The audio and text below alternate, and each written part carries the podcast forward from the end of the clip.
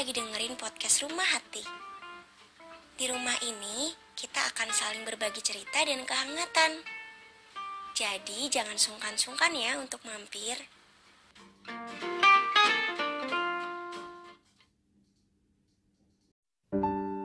Hai, apa kabar kalian semua? Udah lama ya kita nggak ngobrol-ngobrol lagi di podcast. Jadi gimana 2021 kalian? Udah kerasa menarik? Atau udah banyak sedihnya? Atau justru mungkin banyak kabar bahagianya? Atau gimana menurut kalian?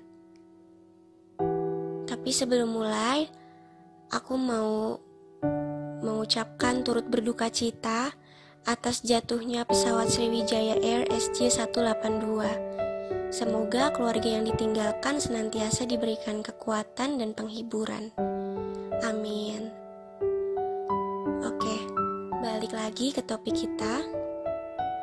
2021. Harusnya sih udah banyak harapan-harapan yang kamu coba sedikit-sedikit tulis di atas kertas atau seenggaknya kamu ceritain ke orang-orang terdekatmu perihal hal-hal apa aja yang bakal kamu perjuangin di tahun ini, hal-hal apa aja yang akan kamu cari tahu sepanjang tahun ini, pertanyaan-pertanyaan yang mungkin akan kamu jawab di tahun ini, atau perihal siapa aja mungkin yang akan kamu maafkan dan siapa aja yang akan kamu beri kesempatan di tahun ini. Harusnya ya. Tapi ya, aku sendiri juga belum berencana apa-apa sih. Sebetulnya banyak yang muncul di kepalaku seperti aku akan jadi gimana tahun ini, aku tidak akan boleh lagi untuk melakukan apa, atau aku harus bertahan perihal apa.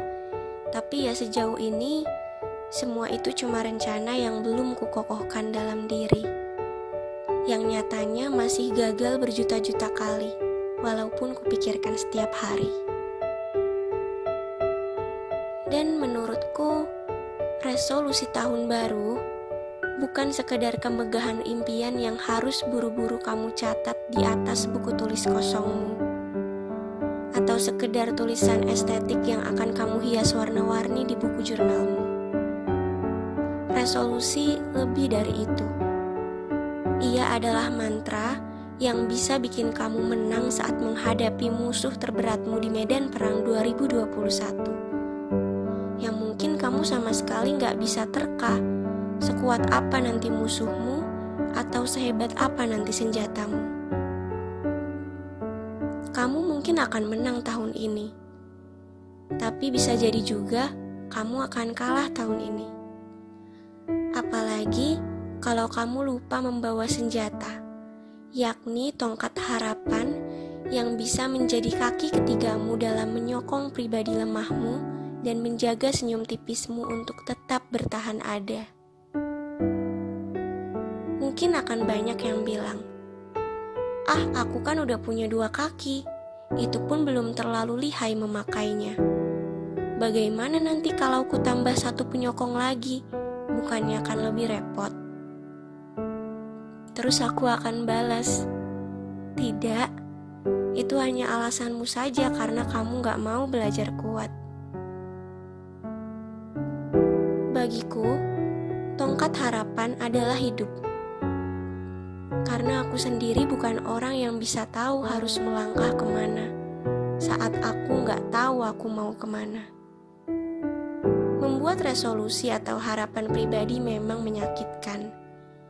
Kadang kita dibohongi oleh kenyataan yang nggak sesuai, atau mungkin kita dapetin kenyataan yang sesuai, tapi ya ada harga juga yang harus dikorbankan.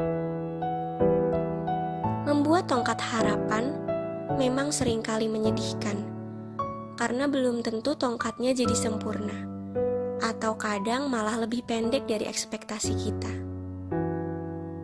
Tapi banyak orang yang lupa bahwa harapan berteman dengan proses dan hasil, di mana hasil bisa jadi mengecewakan, tapi proses tak pernah berhenti mengajarkan. Seburuk apa pun hasilmu yang nantinya akan diarahkan oleh semesta, kamu sudah belajar banyak oleh proses yang harganya lebih mahal dari senjata siapa pun. Mungkin kamu gak sadar bahwa dengan senjata mahal itu, kamu bisa menang walaupun kamu sedang gagal. Itulah keajaiban sebuah proses yang sayangnya sering banget direndahin oleh manusia-manusia yang ingin cepat bahagia, tapi nggak mau merasakan sakit terlebih dahulu. Aku pribadi ingin salah satu resolusiku nanti di 2021, aku harus berkenalan lebih dalam dengan proses. Memahami kelemahannya, bukan menghujatnya. Memaknai kelebihannya, bukan hanya memanfaatkannya memaafkan rasa sakit yang diberikannya, bukan menyalahkannya.